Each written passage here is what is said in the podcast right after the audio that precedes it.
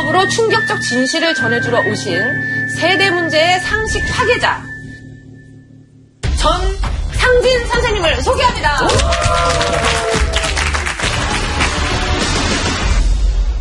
근데 우리들은 세대 차이라고 하는 말을 딱 들으면 세대 갈등은 갈등. 다 거짓말이에요. 세대 차이라고 하는 것이 언제나 세대 갈등으로 곧바로 이어지는 절대. 문제의 원인은 딴 데가 있을 수가 있는데 자꾸 세대 갈등이라고 하는 식으로 얘기가 됨으로써 원인을 적절히 찾지 못하도록 방해할 수 있고 사실 이게 정치적으로 굉장히 악용될 수도 있다라고 하는 걸 우리가 생각해야 되지 않을까 생각합니다.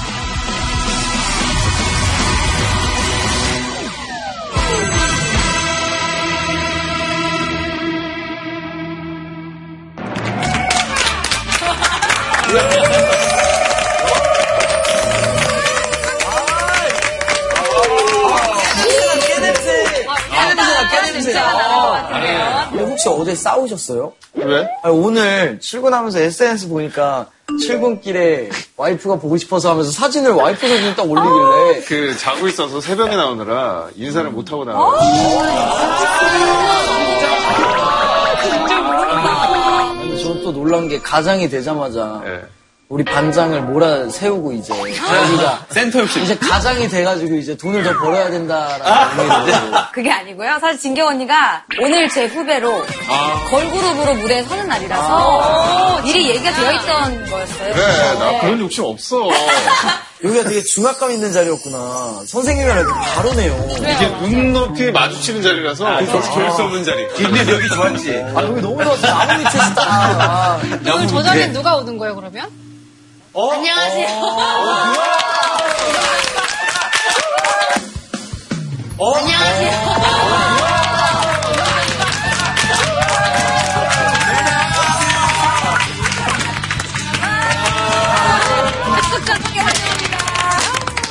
아니, 전학생인만큼 또 자기소개를 한번 해주셔야죠. 저는요, 차이나는 클래스 오늘 그 마침 빈자리가 있다고 그래서 온, 네. 소개하기 그런데, 나름 내생녀 박지선입니다. 예! 오늘 어떤 강연인지 알고 오셨어요? 오늘 세대 갈등이라고 해서 왔는데 네. 요즘 좀 세대 갈등을 겪고 계신가 봐요? 세대 갈등이요? 네. 뭐 늘상 겪고 있지 않나요 우리가? 세대 갈등. 아니 지선씨 하면은 그 왜 할머니 어머니랑 같이 편지 막 쓰고 서로 네, 그게 네. 너무 재밌잖아요. 네 SNS에 그 엄마 에피소드나 뭐 할머니랑 진짜 재밌어요. 그래서 저는 뭐 생활화돼 있는 게 세대 갈등이기 때문에 아니, 그러면은 오늘 각오를요 약간 그 60대 어머니 느낌으로 갑자기? 네. 몽뚜라이 같은 소리야 갑자기? 네. 몽뚜라이 같은 소리야 갑자기? 아, 여러분 반갑습니다. 하여튼 제가 오늘 이렇게 차이나는 클래식에 나와가지고 클래식 일부러 좀 틀려줘야 돼. 네, 잘 부탁드립니다.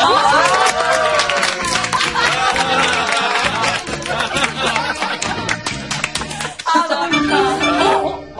뭐야?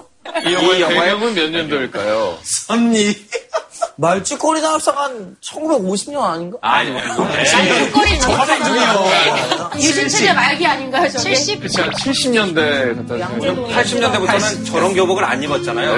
네. 써니는 80년대인가요? 써니의 남희 씨 빙글빙글 그 노래 나오잖아요. 맞아요. 빙글빙글 노래가 1980년대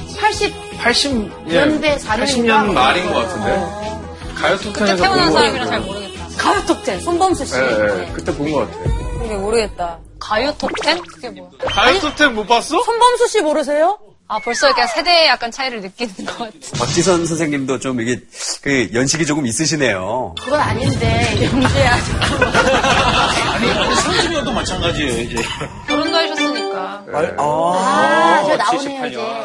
나 때문에 건축학개론 보면서 막 옛날에 노래 듣던 그러머니. 추억들 막 처음에 뭐 소개팅했던 옛날 입었던 옷들 생각하는 사람 되게 많았거든요. 아무튼 이 세 영화 모두가 그때 약간 시대 배경 해가지고 세대를 공략해서 약간 성공한 영화라고 볼 수 있지 않을까요? 맞아요. 보면서 다들 막 맞아 이런 것들이 있었어요. 맞아요. 지난번 수업에서 배웠던 시간의 고향. 데려가주는 그런 시간의 고향. 시간의 고향. 안녕하세요. 이렇게 일어나는 말이었어요. 멋지게 멋지시게 하시고 저보다 옷을 잘 입으시는 예, 앉으시죠. 네. 선생님, 저희 왜 포스터를 왜 보여주신 거예요? 아까도 뭐 시간의 고향이라고 하는 말씀을 해주셔서 네. 일단 과거를 추억하고 과거의 향수에 젖어서 뭔가 사람들 공감하는 게 많다라고 얘기를 할 수가 있는데 문화상품, 특히 영화라고 하는 건 바로 그 부분을 어떤 공략을 한다거나 아니면 특정한 세대를 공략해서 사람들에게 좀 잘 팔리게 만드는 상업 마케팅? 좀 더 정확하게 얘기하면 아마 세대 마케팅 정도가 될 것 같은데 세대 마케팅 부분에서 광고라고 하는 걸 우리가 역시 빼놓을 수는 없을 것 같다는 생각이 들고 이거야? 아 이거 X 제너레이션 X 이거야 이거 X 무한 책임도 이기는 이것도 광고예요? 아 신은경 씨 대박 저 때는 X세대 표상이었죠 표상 저분이 와, 이번에 어리다. 와. 아, 좋아해요. 난리가 났었지, 진짜. 와. 아, 진짜 충격적이었어요, 진짜. 와. 아, 기계기.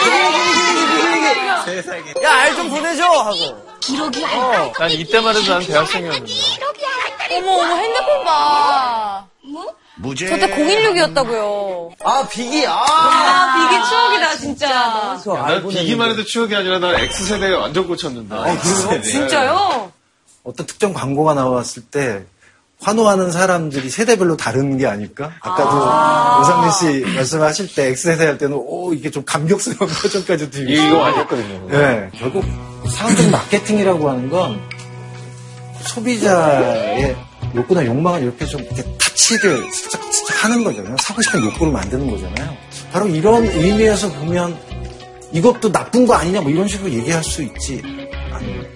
그냥 어떻게 보면은 추억을 가지고 상업적으로 너무 이용하는 게 아닌가라는 또 생각이 들어요. 네.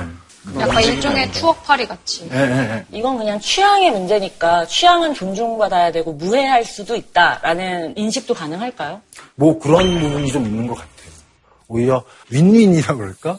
상품을 쓰는 사람 혹은 상품을 파는 사람 각자가 나름대로의 목적이 달성됐기 때문에 이건 사회 갈등이라고 보는 것은 좀 무리가 있죠. 맞아.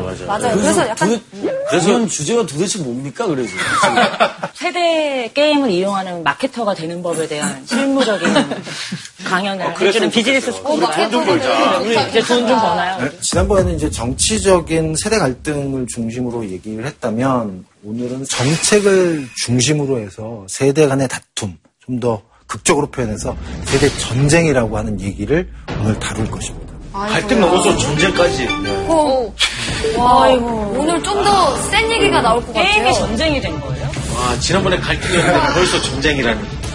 저런 단어를 처음 들어본 것 같아요. 세대 전쟁이라고. 세대 전쟁이라는 그런 거. 좀 친숙한 건 그러면 이것과 비슷한 것들은 어떤 게? 세대 차이. 세대 차이 정도는 아닌데 세대 전쟁은.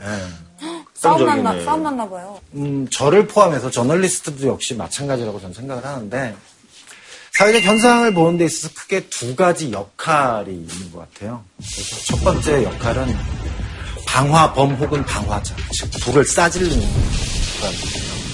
또 하나의 역할은 소방관, 즉 불을 끄는 역할입니다.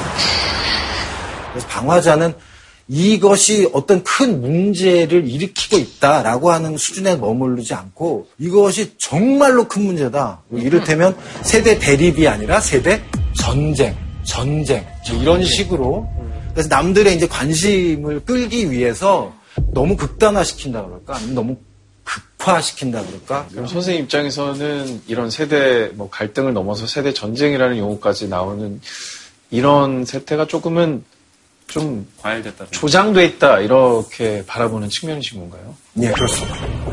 어떤 이런 측면이 있다라고 하는 거를 밝히기 위해서 저는 기꺼이 적어도 세대의 문제와 관련돼서는 저는 좀 소방관의 역할이 필요한 때가 아닌가라고 하는 식의 생각이 듭니다. 세대 전쟁이라고 하는 것을 아주 간략하게 요약을 하면 어떻게 정의를 할 수 있을까? 정부 재원을 둘러싸고 세대들이 다투는 것. 이거를 한마디 구호로 얘기를 하면 양로원을 세울 것이냐 유치원을 세울 것이냐. 그러면 좀 뭔가 와닿는 거죠. 네. 그렇죠? 그러면 국가 재원을 끌어다 써야 되는 거잖아요. 한쪽에서 너무 많이 끌었으면 또 다른 한쪽에서 피해를 얻죠. 이게 이제 세대 전쟁의 기본적인 구조입니다. 여기서 근데 한 발짝 더 나갈게요. 그러면 세대 전쟁이 벌어진다 그러면 가장 궁금한 건 그거죠. 도대체 그 전쟁에 누가 참여하느냐? 그렇죠. 세대 전쟁에 참여하는 세 가지 정도의 세대가 있다라고 생각하고 할 수 있고, 그리고 이거는 철저하게 연령, 즉 나이에 따라서 구분이 된다라고 하는 지점이 중요합니다. 세 가지가 있는데 첫 번째, 보육 세대, 보육을 받아야 하는 세대. 아이나 청소년들을 얘기를 하는 거고, 경우에 따라서는 다르긴 하지만 16세, 15세 혹은 20세까지를 일단 보육세대라고 얘기를 할 수가 있을 것 같아요. 그리고 두 번째 세대는 생산세대라고 저는 표현을 하는데, 즉 생산 가능 연령에 속한 사람일 거고, 그냥 크게 얘기를 하면 한 20세에서 은퇴하기 전이니까 60세 또는 65세 정도가 얘기가 될 수 있을 것 같고, 세 번째는 부양세대, 즉 은퇴한 이후에 부양을 받아야만 하는 세대, 이 세 가지로 구분할 수 있을 것 같아요. 자, 그럼 이 세 가지 세대가 세대 전쟁에 참여한다고 했는데, 전쟁을 하려면 누구와 누가 싸워야 될 거 아니에요? 그렇죠. 누구와 누가 싸울까요, 그러면? 생산, 부양. 보육, 부양. 생산, 부양. 생산, 부양. 그렇죠. 생산과 부양. 그래서 생산은 또한 보육과 한편이 될 가능성. 아, 자기 자식들을. 예, 그렇죠. 자기 자식이라고 하는 뉘앙스가 들어가 있으니까. 그래서 한편에는 부양세대, 즉 연령이 많으신 분, 또 다른 한편에서는 젊은이. 그래서 늙은이와 젊은이.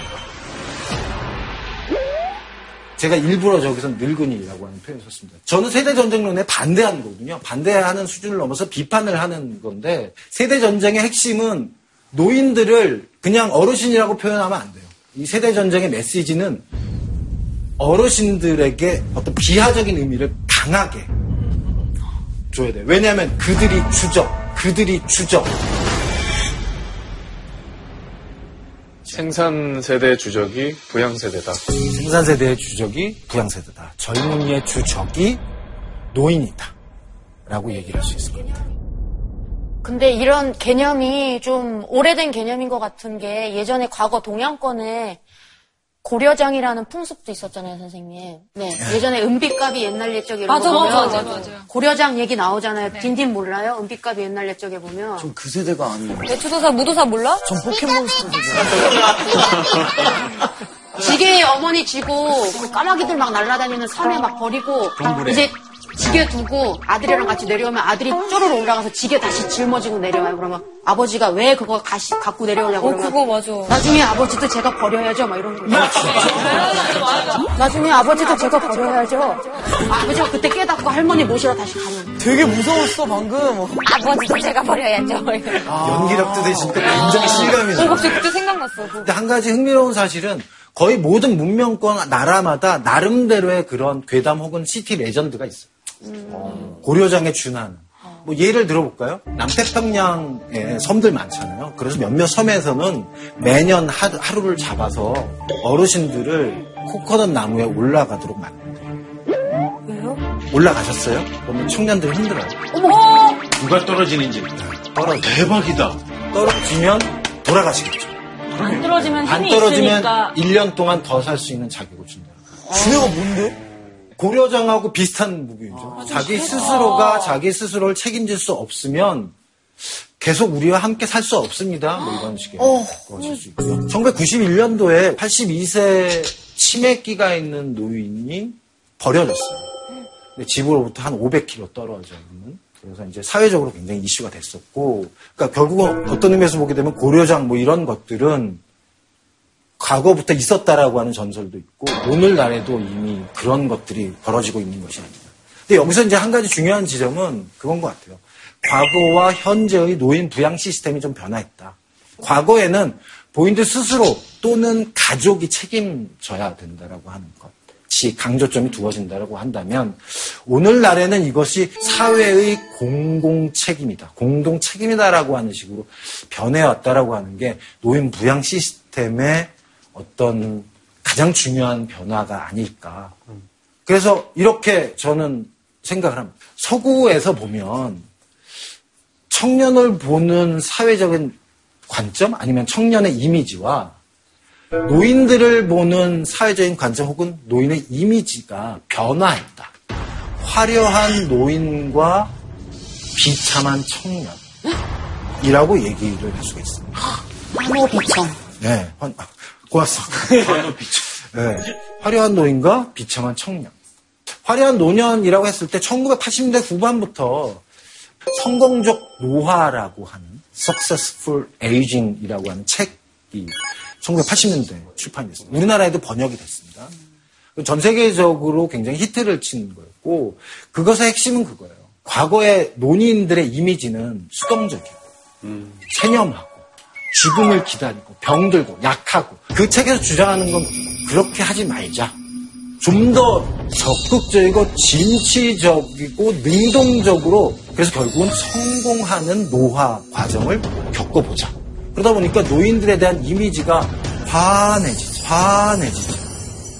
반대편은 비참한 청년이라고 하는데 즉시 전력감이 아니게 된 청년이라고 하는 개념이 있어요.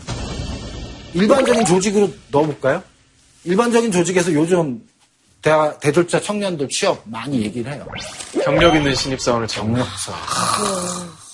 즉시 전력감이라고 하는 것이 바로 그겁니다. 경력이 있다라고 하는 건 즉시 전력이 된다라고 하는 거예요. 그렇죠. 바로 말 그대로 들어온 친구들은 온더저 트레이닝, OJT 같은 것을 통해서 이렇게 길러내야 되잖아요. 그럼 비용이 들죠. 그걸 못하겠다는 거예요. 그럼 경력을 어디서 쌓아서 가요? 그럼 여기에서 부익부 빈익빈이 나타나는 거죠. 능력 있는 소수자가 좋은 자리를 계속 따먹고 다니는 그런 양상이 되죠. 아, 진짜? 그럴 수 있죠. 예. 그러니까 세대 전쟁론이라고 하는 것을 사실은 우리가 처음 들어봤을 수는 있지만 익히 우리들이 알고 있는 이라고도 얘기할 수가 맞아. 있겠죠. 예. 이 세대 전쟁의 근본적인 이제 원인 중에 하나가 경제라면 우리나라가 서구권보다 어떤 면에서 훨씬 심각하지 않나요? 뭐냐면 일단 독일 같은 경우에는 거의 대부분의 학생들이 대학을 안 가기 때문에 16살, 17살부터 생산을 시작하는데 우리나라는 남자들 같은 경우에 특히 군대 갔다 온 다음에 그렇죠. 대학 졸업하고 취직하면 거의 10년이 짧고 유럽 같은 경우에는 생산직 같은 경우에 어느 정도 정년이 보장이 돼 있는데 우리나라는 거의 50대 중반 되면은 또 돈을 벌 수 있는 기회가 줄어들고 30살에서 한 55살 정도 사이에 25년에 버는 돈을 가지고 아래 애들을 25살, 25년을 길러야 되고 위에를 30년 지탱을 해야 되는 이 구조로 보면은 유럽보다 훨씬 심각할 수도 있겠네요. 그렇습니다. 그래서 사실은 세대전쟁론이라고 하는 게 한국에서 저는 굉장히 매력적으로 사람들에게 다가서는 그런 부분들이 사실은 있을 거라고 생각을 합니다. 근데 여기에서 중요한 두 가지 개념을 또 하나 부가적으로 설명을 드려야 될 것 같아요. 일단 저출산 고령화라고 하는 개념. 저출산 고령화라고 하는 건 젊은이들 아이들은 줄어들고 노인들은 많아진다라고 하는 거죠. 저출산 고령화 되니까 세대 전쟁론이 더욱더 좀 시급한 문제라고 하는 식의 생각이 들지 않나요? 그냥 저는 제 자체가 지금 저출산 고령화 같아요. 34살인데 출산은 안 하면 그렇게 나이만 먹고 있었어요. 네, 저희가 앞선 강의도 유시민 작가님이 정말 그 인구 분포 그래프를 얘기하시면서 이게 정말 사회 맞아요. 문제고 이거를 해결하지 않으면 우리에게 미래가 없다 이런 얘기도 하셨었거든요. 네. 자, 2060년 가 한번 보세요. 65세 이상이 인구의 3분의 1이 돼요. 출생아 수 30만 명 미만, 사망자 수 70만 명. 이렇게 인구 구조가 되었을 때 2060년에 사실상 지금 시스템으로 가면은 모든 것이 다 파산이에요. 유시민 선생님께서는 그 부분을 우리 표현으로 얘기를 하면 일종의 방화자의 입장에서 좀 말씀하세요. 저는 거기에 대해서 소방관의 입장에서 선물을 끼얹겠다는 건가요? 아, 그러니까 뭐 적용을 하면 선물을 끼얹는 건 당연히 아니고요. 이러다가 저 무릎 완전히 까지겠어요. 선생님을 찾아다니면서 죄송합니다. 무릎도 까지겠어요. 그러면 안 되잖아요. 근데 그것이 시급한 문제라고 하는 걸 제가 부정하는 건 아니에요. 근데 하지만 사람들이 패닉 상태에 빠져서, 즉 공황 상태에 빠져서 공포와 불안 속에 사로잡히면 그 사안들을 객관적으로 따져볼 수 있는 기회 자체가 사라진다라고. 저는 그 부분에 대해서 많이 얘기를 하고 싶어요. 그런 의미에서 보면, 예, 유민 선생 오늘 저격하죠. 네, 그런 의미에서. 아까 또 이런 식으로 또. 무조건 저격하죠. 무조건 이거. 무조건. 우리 막. 유민 선생 오늘 저격하죠. 저격하죠.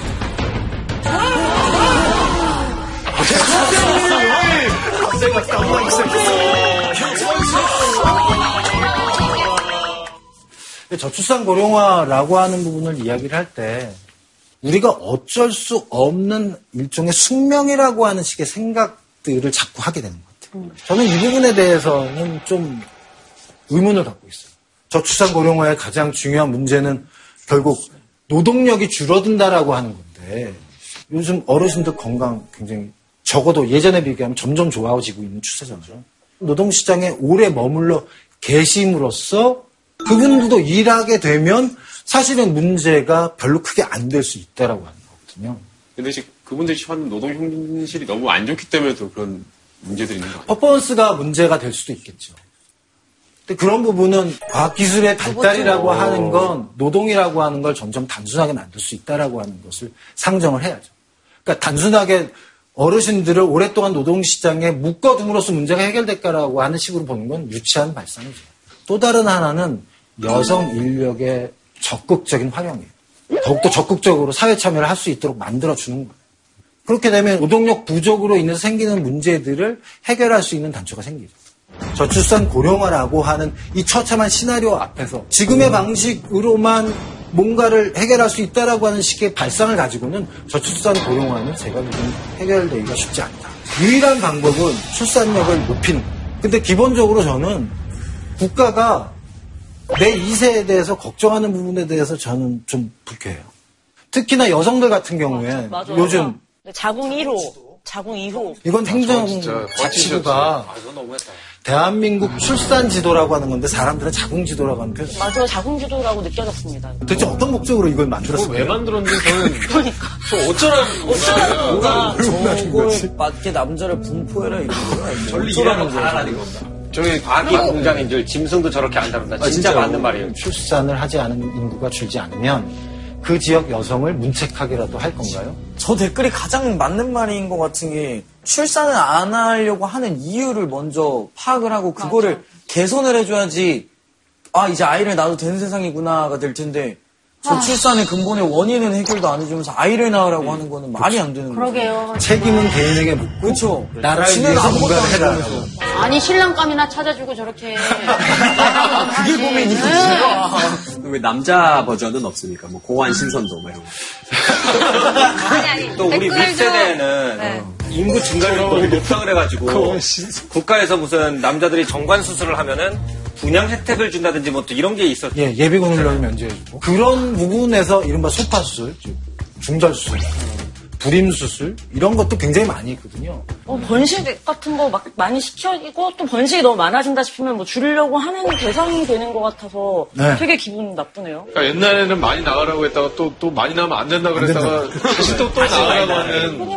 이런 과정이 조금 개인의 그 삶과 선택을 좌지우지하려는 어떤 느낌처럼. 그러니까 개인보다는 공동체나 국가, 사회가 훨씬 더 앞에 있는 것 같아요. 한국에서. 국가 경쟁력 걱정하는 건 당연히 우리는 국민이니까 당연히 걱정이 돼요. 출산율을 높여야겠다는 건 알겠는데 개개인들의 행복, 생각, 어떤 이런 것 유무를 떠나서 직접적으로 국가가 인간의 신체에 대해서 개입할 수 있다라고 하는 발상이 한국에서 굉장히 보편화되어 있는 것 같아요. 그래서 세대 전쟁론의 윤곽은 세대 음모론의 모습을 띠고 그 다음에 그것의 배경이자 중요한 동기, 모티브 아니면 동력은 저출산 고령화와 국가 재정이 힘들어졌다라고 하는 두 가지 사실로 얘기를 하자면 세대 전쟁론의 론의 어떤 전체적인 윤곽 정도는 우리가 가지고 들어갈 수 있지 않을까. 지금껏 서구를 중심으로 해서 화려한 노년과 비참한 청년이라고 하는 이미지를 살펴봤고요. 근데 우리들의 관심은 서구에 있다기보다는 우리에게 있는 거잖아요. 네. 그래서 우리나라에서는 어떨까 이런 부분을 좀 따져봐야 될 것 같은데 네. 여러분들 각자 노년이나 청년들에 대해서 어떻게 생각하시는지 이미지들을 한번 써보시는 건 어떨까요? 한 단어로? 네. 저렇게 됐군요. 이미 이제 이미지가 있는 것 같은데요. 이게 여기에다 그럼 이렇게 쓰면 되나요? 딘딘 오상진. 이 자리가 그런 자리였네. 근데 이게 실제로 그렇지 않아서 너무 슬퍼요. 여기서는 막 웃고 있는데 실제로 네. 그렇진 않잖아요. 아, 그렇죠. 청년하면 떠오른 이미지. 하는 말. 이미지. 여러분들이 느끼시는 이미지. 이미지? 한국에서? 그렇죠. 아무래도 한국에서. 뭐 떠오르는 걸 써도 되는 건가요? 그렇죠. 진진 씨 기대됩니다. 어이구 세상에. 역시 기대를 저버리지 않으시네. 어른들은 항상 요즘 애들은 망난이야 막 항상 이러세요. 막 세상 물정도 모르고 쟤네 지네 마음대로야 이러고 이제 어린 친구들은 항상 어른들은 꼰대야 아무것도 몰라 약간 이런 얘기를 맨날 하니까 이 그림 보면은 떠오르는 게 딘딘 오상진 말고는 망난이 꼰대 같은. 꼰대로 아니야. 이럴 때 얘기 안 하는 게 또 꼰대지 않아요. 이렇게 또 계속 혼자서 중얼중얼 하는 게 진짜 꼰대. 혼자 말인지. 저는 생각나는 사물 적었는데요. 오, 새로운 접근법이에요. 요거는 선글라스고 요거는 돋보기입니다. 네, 선글라스는 일단 낮에 쓰면은 굉장히 햇볕 가려주고 활동적으로 만들어주잖아요, 사람을. 근데 밤에 쓰면은 굉장히 더 깜깜하게 만들잖아요, 앞을. 청년들은 굉장히 이제 활동적이면서도 앞이 좀 깜깜한, 미래 생각하면 좀 암담한. 두 번째 노년 생각하면 돋보기가 생각났는데 계속 쓰고 있으면 굉장히 어지럽거든요. 도움이 되기보다는. 어르신들의 이야기가 잠깐씩 그냥 필요할 때 적재적소에 들으면은 굉장히 도움이 되지만 계속 어르신들 얘기를 듣고 있으면 머리가 좀 어지러워진다. 이런 네. 의미에서. 전교 1등이 전화 갔어. 네, 저는 생각했을 때 그냥 네모난 두 가지가 생각이 났어요. 요즘에 이력서 100장 써도 한 군데 못 들어간다고 할 정도로 청년 실업률이 굉장히 높잖아요. 그리고 일하고 싶어도 써주는 곳이 없어서 화투 치면서 시간을 보내시는 그런 나이 드신 어르신들을 생각했을 때 어떻게 보면은 다른 이미지긴 하지만 한 맥락으로 봤을 때는 일과 관련해서 일을 하고 싶어도 못하는 청년과 노년층을 좀 생각이 들게 되는 것 같아요. 슬프다, 슬퍼. 근데 전반적으로 보면 좀 슬픈 분위기, 멜로디, 뭐 이런 부분이 있는 것 같아요. 특히나 역시 노인들에 대해서는 적어도 서구의 세대 전쟁론자들이 얘기하는 것과는 좀 달리 한국의 노인들은 좀 안 좋은 상황에 있다라고 하는 것을 많은 분들이 지적을 해주시는 것 같고요. 바로 그런 측면에서 보면 한국의 계시는 어르신들의 현실적인 상황을 좀 살펴볼 필요가 있을 것 같은데요. 여러분. 또 1등이야. OECD 주요국가 노인 빈곤율인데요. 상대적 빈곤율이라고 하는 수치이고요. 대한민국에 있는 노인분들이 1등입니다. OECD 국가 중에서. 그리고 이거는 자살. 빈곤과 자살 분들 굉장히 안 좋은 상황에 되게 안 좋은데? 있다라고 볼 수가 있고. 네, 제가 최근에 대선을 보면서 느낀 게 뭐냐면 노인들을 위한 선거는 없었어요. 노인들에 대한 공약이나 아무도 없었죠. 네, 그리고 노인 복지 같은 게 전혀 없었다고 느껴졌는데 그런 부분에서도 좀 문제가 있는 거겠죠. 네. 서구의 세대 전쟁론을 정의할 때 정치적인 부분을 담당하는 게 사실은 노인의 지배입니다. 네. 노인이 지배를 해야 본인들에게 유리한 방향으로 뭔가를 하겠다. 근데 여기에는 두 가지 서로 다른 것들이 저는 합쳐져 있다고 생각해요. 일단 저는 그것을 구분하는 게 중요할 거라고 생각하는데 노인에 의한 지배와 노인을 위한 지배. 전 이 두 가지는 좀 구분을 해야 되지 않을까. 진짜로 한국에서 노인에 의한 지배가 되는지 안 되는지는 잘 모르겠어요. 지난 정권 같은 경우에 비서진들이 거의 70대들이 많았다고 들었어요. 뭐 그런 게 아주 전형적인 노인의 지배를 측정해.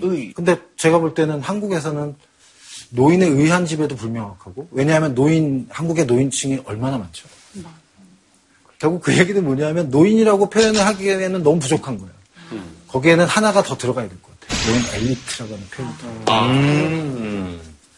그러면 노인을 위한 지배가 될까? 혹시 거기에 대해서 노인을 위한 지배라는 건 그들이 만드는 정책이 실제로 노인들을 위한 것이다. 이렇게 구분해가지고 지금 말씀하시는 거죠. 저는 근데 노인을 위한 지배가 실질적으로 이루어지고 있다고 생각은 안 되는 게, 그 실질적으로 이제 노인표들을 많이 받았어요. 소위 말하는 노인표를 많이 받아서 당선된 정권의 어떤 정책들 같은 경우에 딱히 그들의 복지에 신경을 썼는가 생각해보면 그러진 않거든요. 뭐 노인을 위한 지배라고 하는 건 노인들의 권익, 삶, 어떤 이런 부분에 신경을 써야 된다고 하는 건데, 근데 실상은 그것과 전혀 관계가 없다라고. 어떤 그런 측면이 있기 때문에 한국의 세대전쟁은 서구의 세대전쟁하고는 조금 달라요. 우리가 서구의 이야기를 할 때는 화려한 노년과 비참한 청년인데, 우리로 가져오면 비참한 청년과 비참한 노인? 이러면 싸움이 안 되잖아요. 그죠? 그렇기 때문에 한국에서는 세대전쟁은 펴기 위해서 이걸 좀 변화시켜야 돼요. 노인의 자리에 또 다른 주적이 들어가야 되지 않을까? 노인들 대신에 기성세대, 기성세대. 기성세대는 좀 폭이 좀 넓어지죠. 노인들은 어떤 뭐 60대 이상, 뭐 70대 이상 뭐 이런 식의 것들이 있는데, 기성세대는 그분들을 포함한 이 전체를 아우르는 개념, 폭넓은 개념이라고 할까? 그것과 관련돼서 시청자분께서 비슷한 질문을 포함한 것들을 해주셨어요. 2030과 5060은 무엇을 놓고 싸우고 있는가? 무엇이 이들을 다투게 하는가? 첫 번째가 부동산, 두 번째가 일자리, 세 번째가 국민연금. 이 질문 해주셔서 전 너무 고마워요. 왜냐면 이 얘기를 따라서 그냥 가면 되니까. 맞아. 선생님이 시청자 질문 보낸 거 아니에요? 본인이 불 지르고 본인이 끄고 있는 거 아닙니까? 공동범죄 아닙니까? 아이디 한번 약간 청문회 현장 같은데. 그러면 뭐부터 갈까요? 이거는 뭐 일부 얘기일 수도 있지만, 국민연금을 초기에 가입한 사람들은 거의 국민연금을 내지 않고 굉장히 많은 것을 수령하고, 실제로 이 이후에 내는 사람들은 자기가 낸 것보다 못 받게 될 확률이 굉장히 높다, 이런 얘기를 하는 사람도 있잖아요. 그게 세대 전쟁론의 논리예요. 그리고 그걸 굉장히 음모론적으로 각색을 한 거죠. 근데 지금 우리나라에서 연금 문제 가지고 많은 사람들이 말씀을 하시는 게 노인들만 좋은 거 아니냐라고 하는 말씀을 하시는데, 제가 보기엔 그렇지가 않아요. 그리스를 비롯한 이른바 남부 유럽 같은 경우에는 어르신들이 연금들을 많이 받아요. 이제 그렇게 돼서 국가 재정을 말 그대로 털어먹고 있다, 약탈하고 있다, 뭐 이런 식의 얘기들을 많이 하는데, 실제로 보면 거기는 어르신들이 돈을 받으면 그게 본인들을 위해서 쓰는 게 아니라, 뭐 익스트림 스포츠를 즐기거나 화려한 요트를 타는 게 아니라 취업을 못한 자식들을 위해서 용돈을 주거나, 아니면 잘 데가 없으면 집에 데려와서 계속 같이 사는 거예요. 그 위에서 밑으로 흘러내릴 수 있다라고 합니다. 그러니까 연금에도 저는 일종의 낙수효과 같은 게 있을 수 있다라고 하는 얘기를 하고 싶은 거예요. 또 하나 중요한 부분은, 상진 씨는 앞으로 계획을 어떻게 하실지는 잘 모르겠지만 두 분 다 일하시잖아요. 예. 그렇죠. 두 분 다 일하시면 아기를 낳고 그러면 어떻게 하실 거예요? 누구에게 맡기실 거예요? 대부분의 제 친구들도 그렇지만, 뭐 이제 보육해줄 수 있는 이제 아주머니를 구한다거나, 거의 대부분은 부모님의 손을 빌리게 되더라고요. 네. 연금의 낙수 효과는 전 여기에서도 지금 말씀해 주신 것 같아요. 아기를 낳았을 때 누가 봐주느냐? 부모님이요. 부모님. 근데 부모님이 봐주신다라고 하는 건 본인이 그래도 나름대로 생활이 영유가 가능하다라고 하는 조건 하에서거든요. 만약에 그분이 함께 일을 해야 된다라고 한다면 봐주실 수 없잖아요. 맞아요. 그렇네. 근데 네. 부모님 봐주시는 부모님께 다 따로 이거를 드리던데, 자식들이. 네, 네. 당연히 드려야죠. 네. 미리 당연히... 합의를 계약서 쓰는 네. 집도 봤거든요. 그런 능력이 없는 자식들의 아이도 봐주실 수 있는 노인분들에게 이거는 국가가 주는 그런 프로도 있다. 능력이 없어서 이제 맞벌이를 힘들게 하는 가정에게는 국가가 이제 그러니까요. 어머님들에게 이거를, 저희 집에서 일어나는 뭐 육아 전쟁 같은 경우에는, 그러니까 2030, 5060 딱 그 지금 새언니랑 저희 어머님 세대인데, 아예 다른 얘기하는 것 같은데 괜찮아요? 아니, 재밌는데요?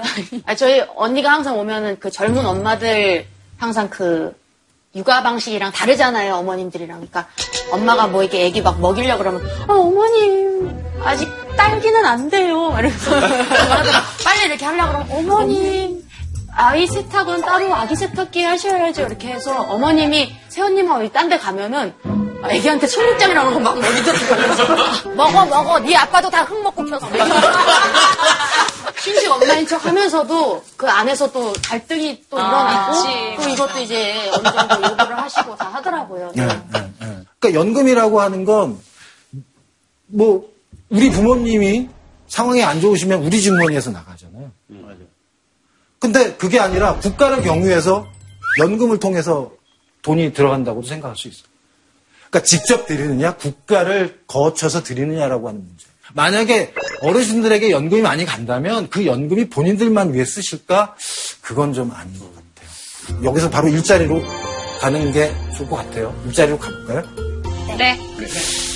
그래서 일자리라고 하는 부분과 관련돼서 우리들은 노인이 아니라 기성세대를 보잖아요. 기성세대를 보니까 이것과 관련돼서 많은 분들이 전 들어보셨을 거라고 생각하는데 임금 피크제라고 하는 표현 들어보셨죠? 말 그대로 정년 때까지 일자리를 계속적으로 갖고 계시고 그 대신에 임금 피크에 도달하기 전에 줄여서 세이브되는 비용을 추렴해서 청년들이 새로운 일자리를 가질 수 있도록 만들어보자라고 하는 게 임금 피크제를 아마도 설명한 부분인 것 같아요. 네. 결국 임금 피크제라고 하는 건 이른바 세대 간의 상생, 기성세대와 새롭게 일을 하려고 하는 청년들 간의 이해를 좀 절충을 해서 이런 부분을 만들어 보자라고 하는 식으로 얘기가 되고 있는데. 근데 그거 그렇게 줄인 돈을 청년들 일자리를 만든다고 하거나 청년들 연봉을 높여주는데 쓰게 하는 강제 요건은 없지 않아요? 그냥 말만 깎으려고 그렇게 전반적인 임금을 깎으려는 핑계로 작용할 수도 있는 거 아니에요? 감사합니다. 제 얘기에 덧붙이지 않아도 될 것 같습니다. 말은 임금 피크제 한다고 해놓고 그렇게 해놓고 더 이상 새로운 일자리를 만들지 않는 것. 결과적으로 제3자, 뭐 여기선 기업이라고 할 수 있는 고용주가 그 이득을 취득하면서 피해는 둘 다 보고 있는 기성세대와 청년들이 보고 있는 그런 아주 나쁜 상황인 거네요. 저는 그렇게 생각을 하고 있고요. 결국은 세대 간의 긴장과 갈등 혹은 세대 전쟁이 목도되어 있다, 눈앞에 두고 있다라고 하는 어떤 구호를 통해서 결국엔 일자리를 만들지 않고 임금 비용을 보전하려고 하는 어떤 그런 도구로 쓰이고 있지 않을까. 여기에서 그 2015년에 국민들에게 별로 말씀하기 별로 안 좋아하시는 대통령께서 담화문을 발표하신 적이 있어요. 근데 거기에 4대 개혁 과제, 혹시 기억하시는 분들이 계실지 모르겠지만 그 담화문의 내용을 보면 기득권자가 누구냐면 정규직을 가지고 있는 기성세대라고 하는 표현이 너무 많이 나와요. 그러면서 은근슬쩍 대기업은 일자리를 많이 만들고 싶은데 정규직 그리고 정규직 노동조합 그리고 거기에는 기성세대들이 그것을 막고 있다라고 하는 식으로 얘기를 하고 있어요. 아주 전형적인 제가 생각할 땐 한국형 세대 전쟁 어떤 핵심들을 그 대통령 담화가 보여주고 있는 것이 아니에요. 결국 세대 전쟁론은 진짜 전쟁이 있기보다는 뭔가를 하려고 하는 어떤 일을 하기 위해서 큰 문제를 좀 정당화하고. 또 다시 음모가 보이네요, 또 음모가. 네. 안 됩니다. 네. 자, 그러면 시청자 질문에서 마지막으로 나온 부동산인데, 그러니까 부동산 얘기하면 참 답이 없어요.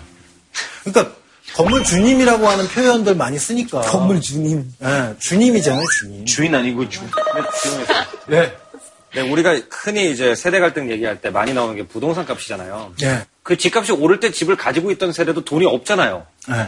그리고 집값이 오른 건 확실하고 젊은 세대 집을 못 사잖아요. 네. 그 돈을 누가 가져갔습니까? 저도 그게 궁금해요. 누군가는 돈을 벌었어야 되거든. 네. 아파트가 이렇게 많이 생기는. 도대체 누가 가지고 있는 거지? 맞아. 일단 우린 아니에요. 저희는 아닌 것 같습니다. 한 가능성은 전 있는 것 같긴 해요. 뭐 이를테면 이거는 아주 뭐 극단적인 예일 수도 있지만 검사장 하시다가 변호사로 전업하신 전관 예우를 받아서 그 양반이 오피스텔 100채 정도 갖고 계시더라고요. 오피스텔? 예, 뭐 그러니까. 예. 한국에서 이제 부동산 계급이라고 하는 표현까지 쓸 정도로. 누군가 소수가 그거는 가지고 있다. 그건 분명한 사실이죠. 지금 우리 세대가 받는 연봉, 받는 돈으로 저축해서 집 사는 건 거의 불가능에 가깝다는 인식 때문에 어떤 세대 전쟁의 논리에 형성되는 부분이 있는 것 같아요. 굉장히 매력적이죠. 사실 이게 세대 갈등이 아니라 사실 저는 이건 빈부격차라고 생각을 하거든요. 그러니까 기성세대라고 해서 다 집을 갖고 있는 것도 아니고 다 부자도 아닌데 마치 기성세대는 집도 있고 돈도 있는 것처럼 이렇게 뭔가 세대의 갈등을 부추기고 전쟁을 시킨다는 것 자체가 전 잘못된 문제의 시작점이라고 생각을 해요. 기성세대 혹은 이제 뭐 세대로 하면 그 대상이 눈에 보이고 구체화되잖아요. 아 맞아, 우리 집 집주인. 그러니까 세대전쟁론이 자꾸 매력적으로 다가오는 것 같아요. 그런 의미에서. 눈에 보이는 뭔가 주적이 생기면 그 사람에게 내가 느끼는 어떤 고통의 원인들을 다 그 사람들에게 물어보고 싶은. 근데 그게 기성세대의 책임인가요?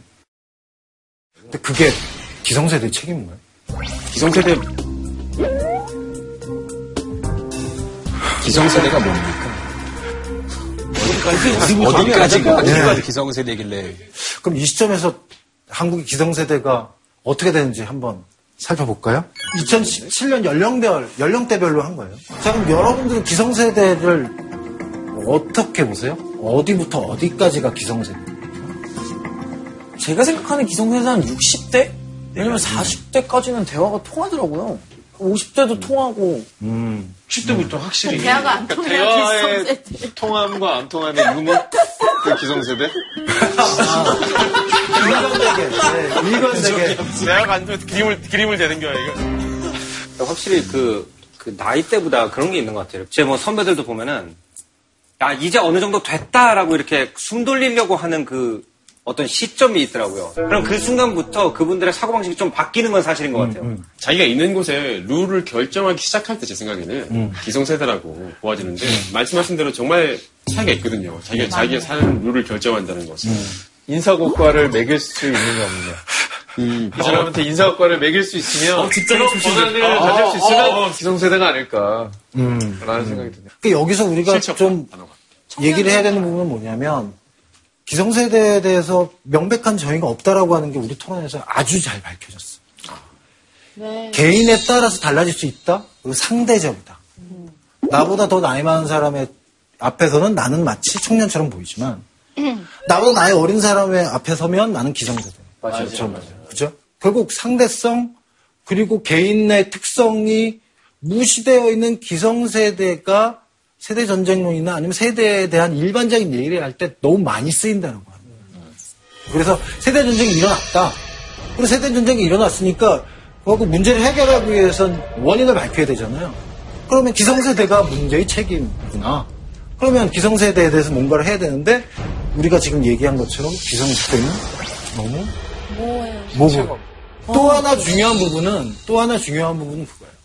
기성세대를 우리가 얘기할 때 그 사람들을 공격하는 이유가 뭐예요? 기득권이잖아요. 나이만 많다고 다 기득권은 아니라는 거죠.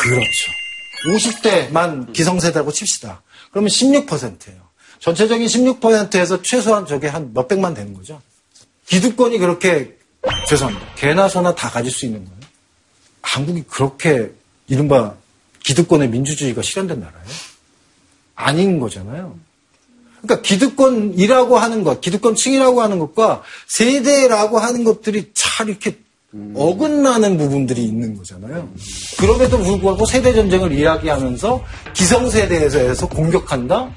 저는 이거는 저도 기성세대의 한 사람으로서 나이로 보나 모르거나 전 확실하게 기성세대예요. 네. 뭐 거기에 대해서 그렇게 부끄럽지도 않아요. 왜냐하면 공격하면 안 된다고 저는 생각을 하기 때문에. 다만 기성세대의 한 사람으로서 지금껏 세상이 이렇게까지 끌고 올 수밖에 없었다라고 하는 부분에서 저는 뭐 나름대로 인과적 책임을 져야 될 부분들이 있을지도 모르겠지만 저는 인과적 책임보다는 훨씬 더 많은 도의적 책임을 느껴요. 근데 나 같은 사람 말고 인과적 책임을 느껴가는 사람들이 있어요. 아, 명확히 있죠. 예, 명확히 있어요. 그것이 4대강이 되는지는 잘 모르겠어요. 명확히 있어요. 우리나라의 예는 안 들게요. 서구의 예를 들면 이를테면 2008년 9년에 글로벌 금융위기 있었잖아요. 주조 달러 뭐 이런 엄청나게 전 세계적으로 큰 파문이 일어났어요. 근데 곰곰이 생각해보면 거기에 핵심적인 말 그대로 그 원인 제공자들이 있는데 그 사람들은 삶이 어떻게 됐어요? 잘 살고 있죠. 전혀 잘 살고 있어요. 그러니까 이런 말들이 많았잖아요. 이익을 사유화하고 책임을 사유화한다는. 결국 책임은 지는 게 아니에요. 지금. 특히 권력이 있는 사람이면 있는 사람이고, 일반 사람들 혹은 서민이라고 하는 사람들은 안 그래도 책임지는 일이 굉장히 많아요. 본인 스스로가 알아서 내 운명을 개척해야 됩니다.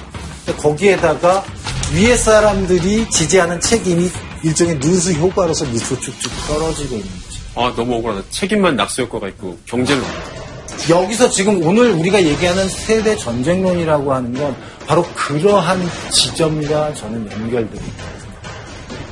책임 문제를 흐트러뜨리는 거예요. 책임 문제. 지금 이 강연을 쫙 돌려서 보면은 기성세대는 뭔지 확실하게는 우리가 알 수 없고 기득권들이 자기가 나이를 먹으니까 욕을 먹을까봐 방패로 만든 거 아니에요? 예. 오늘 수업의 결론은 그건가요? 세대 갈등 이거 다 거짓말인 거 아시죠? 그게 결론인 것 같은데. 결국 그 얘기는 세대 전쟁론입니다. 세대 전쟁론에서 혹시 대량 학살무기라고 하는 표현을 들어보신 분들이 계실 텐데, 저는 이게 여기에 대량 주의 분산 무기, 주의를 막 흐트러뜨리는 거예요. 어우, 세대 전쟁이 일어났어요. 기성세대가 문제예요. 그 사람들이 뭐 이러저러한 여러 가지 것들을 다 한대요. 게다가 우리들의 삶이 그렇게 안정적이지 않잖아요. 안정적이지 못하면 조그만 자국에도 공포와 불안을 느껴요. 그럴 때 뭔가 빡 하는 소리, 탁 불이 탁 피어오르면 실제적인 위협보다 우리가 느끼는 위협들은 훨씬 더 상승해요. 그렇게 되면 불이 도대체 어디에서 지펴졌으며 이게 사실은 가짜 불이었고 아니면 지금이라도 당장 달려가서 소화기를 뿌려대면 금방 끌 수 있을지도 모르는데 그렇지 못하게 됩니다. 이렇게 차이나는 클래스라고 하는 이런 프로그램을 할 때 우리의 편견이나 아니면 선입견이나 우리가 바라는 바를 가능하면 걷어내고 우리가 보려고 하는, 우리가 문제라고 생각하는 바가 무엇인가를 보려고 하는 거죠. 그러니까 그런 의미에선 지금 현재 힘들고 부담스럽지만 현재를 좀 더 냉철하게 봐야 되지 않을까? 이런 식의 생각이 저로서는 중요한 것 같아요. 교수님 정말 세대 갈등에 대한 관점을 바꾸는 어떤 신선한 강의가 교수님의 어떤 성함만큼 참 훌륭한 강의가 아닐까. 아우 아재. 근데 우리에게 정말로 필요한 또 새로운 관점을 주셔서요. 너무 감사하게 생각합니다. 오늘 강의 진심으로 수고하셨습니다. 감사합니다.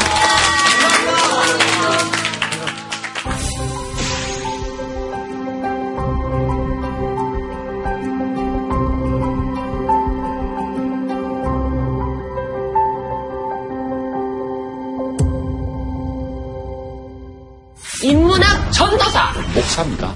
김상근. 강연의 주제인 마키아벨리입니다. 마키아벨리의 대표 저서가 군주론이에요. 끔찍한 충격적인 잘못 해석하면은 굉장히 위험한 책이라는 거예요. 마키아벨리즘 하면은 무술수 사악한 이중 플레이한다는 거죠. 안 쓰웠어요.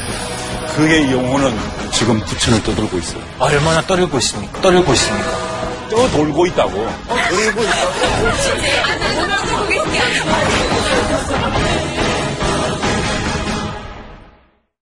JTBC